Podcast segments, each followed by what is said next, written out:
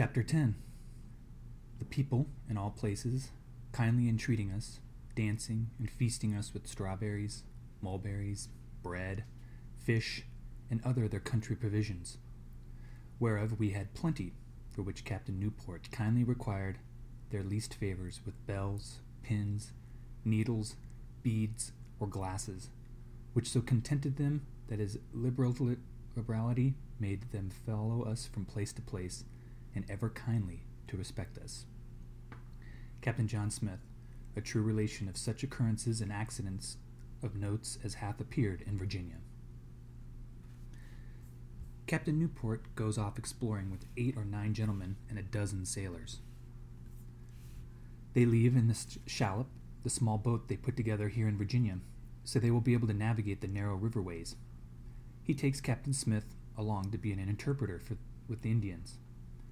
They go in search of gold and silver and to find that new passage to the Orient everyone is talking about.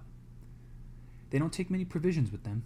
They say the last time they went exploring, each time they approached a village, the natives invited them in and fed them like kings. In Jamestown, we continue to work. We build a chapel for Reverend Hunt. We hang an old sail between four trees as an awning to protect us from sun and rain, and nail a bar between two trees for the pulpit.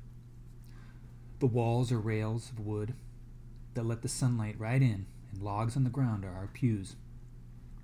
Reverend Hunt calls us together for prayer, to thank the Almighty for all that we have, and to ask for protection. It has not rained, and our wheat fields and gardens are wilting. We have found no freshwater springs nearby, and so we are still dependent on the river for water. Richard, James, and I spend the afternoon bringing buckets of water from the river to dump on the tiny new shoots. When I take a drink, ah, I find it still salty, and I wonder if we are killing the young plants rather than saving them. Richard and James keep to themselves, talking to each other, but not to me. I think about what Reverend Hunt said about being kinder to James. But if they treat me as if I am not there, how can I be nicer? Maybe not yelling at them, not calling them names, not hitting them? Maybe that is enough.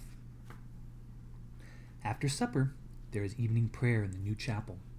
Reverend Hunt says he will have common prayer every morning and evening from now on, and two sermons on Sunday. By dusk, I am so tired I can hardly wait to get to bed. It is cloudy. There will be no moon tonight. I go off into the woods to relieve myself. I hear a rustling nearby.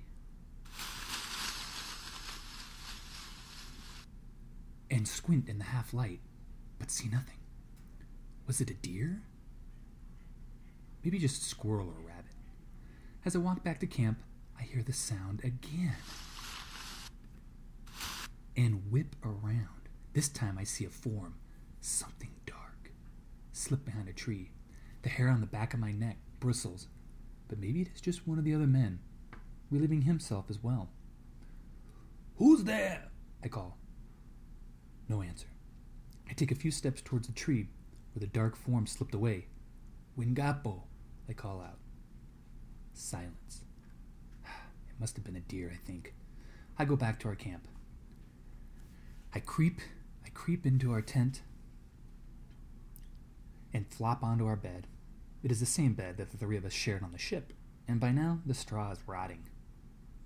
Henry and Abram's bed is crammed into our small tent as well, but the two of them are still out playing cards with the sailors. Richard is already asleep, dead to the world, snoring softly. James stirs, and I know he is still awake. I think about saying good night to him in an effort to be more kind, but I am so tired.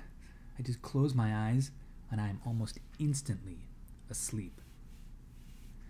It dragged me out of a dream, a shriek like a devil's cry. At first, I think I'm still dreaming, but there is another sound, excuse me, another piercing cry, then another, and soon the forest is ringing with the noise, as if all the demons in hell have entered our camp. I bolt upright. I can barely see more than shadows. An arrow pierces our tent and lodges next to me. Richard lies there, sprawled. He has already been shot? Get under the mattress, both of you! I shout. Are they still enough afraid of me to obey? All going to the ships, James cries. He crawls towards the tent. Flap. No! I yell. I lunge after him, grab his ankle, and yank him back. Get under the mattress, now! I order him. Richard groans.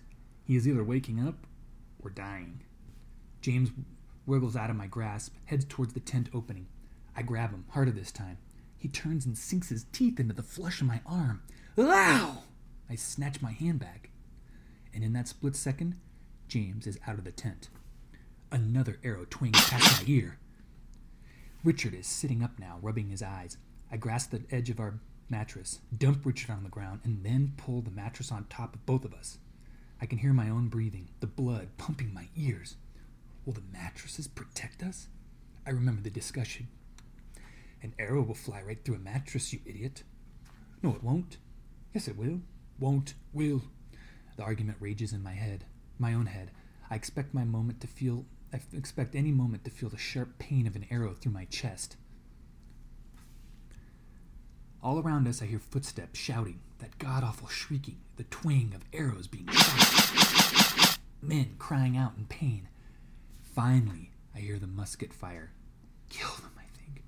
But the twanging of arrows continues. I feel the impact as an arrow hits our mattress. I feel no pain. Richard, are you hit? I shout. Silence. Then, after a moment, I don't think so. I want to yell at him that this is a stupid answer. He's either in pain or he's not. But if I'm ever going to be nicer to James and Richard, now is the time. Do you hurt anywhere? I ask. He moves as if he's testing his body. No? Suddenly, there is a great boom. Someone has boarded one of the ships and is shooting the cannons. I hear crackling and a crash, the cannonball hitting a tree. Soon all is quiet. If someone made it to the ship safely, James could be there as well, I think. I feel sweaty and clammy under the mattress.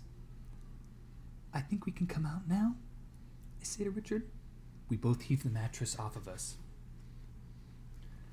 Outside, men come around with torches calling out, Who's wounded? Who's shot? Anybody? We crawl out of the tent and find Abram lying there, an arrow in his side. Uh, I was just coming to bed, he says in a weak voice. I guess I didn't quite make it. Here, I call. A man is wounded here. Two men come and lift Abram. He groans. We'll get you to the doctor, they say. James, he went to the ships, I tell Richard. We make our way down the riverbank where our ships are moored.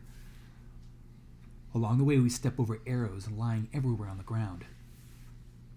Captain Gosnold comes walking up from the river. I realize he must be the one who fired the cannon. He is carrying something draped over his outstretched arms. In the gloom of the cloudy night, I can't see what it is. I hear running footsteps behind us. Captain, a man calls out. That's 17 wounded. No one dead. The running man holds a torch, and as he comes closer, the torchlight glints off of Captain Gosnold's armor and makes clear what he has in his arms. It is James, his thin body lying limp. No, says Captain Gosnold gravely. This won't be dead.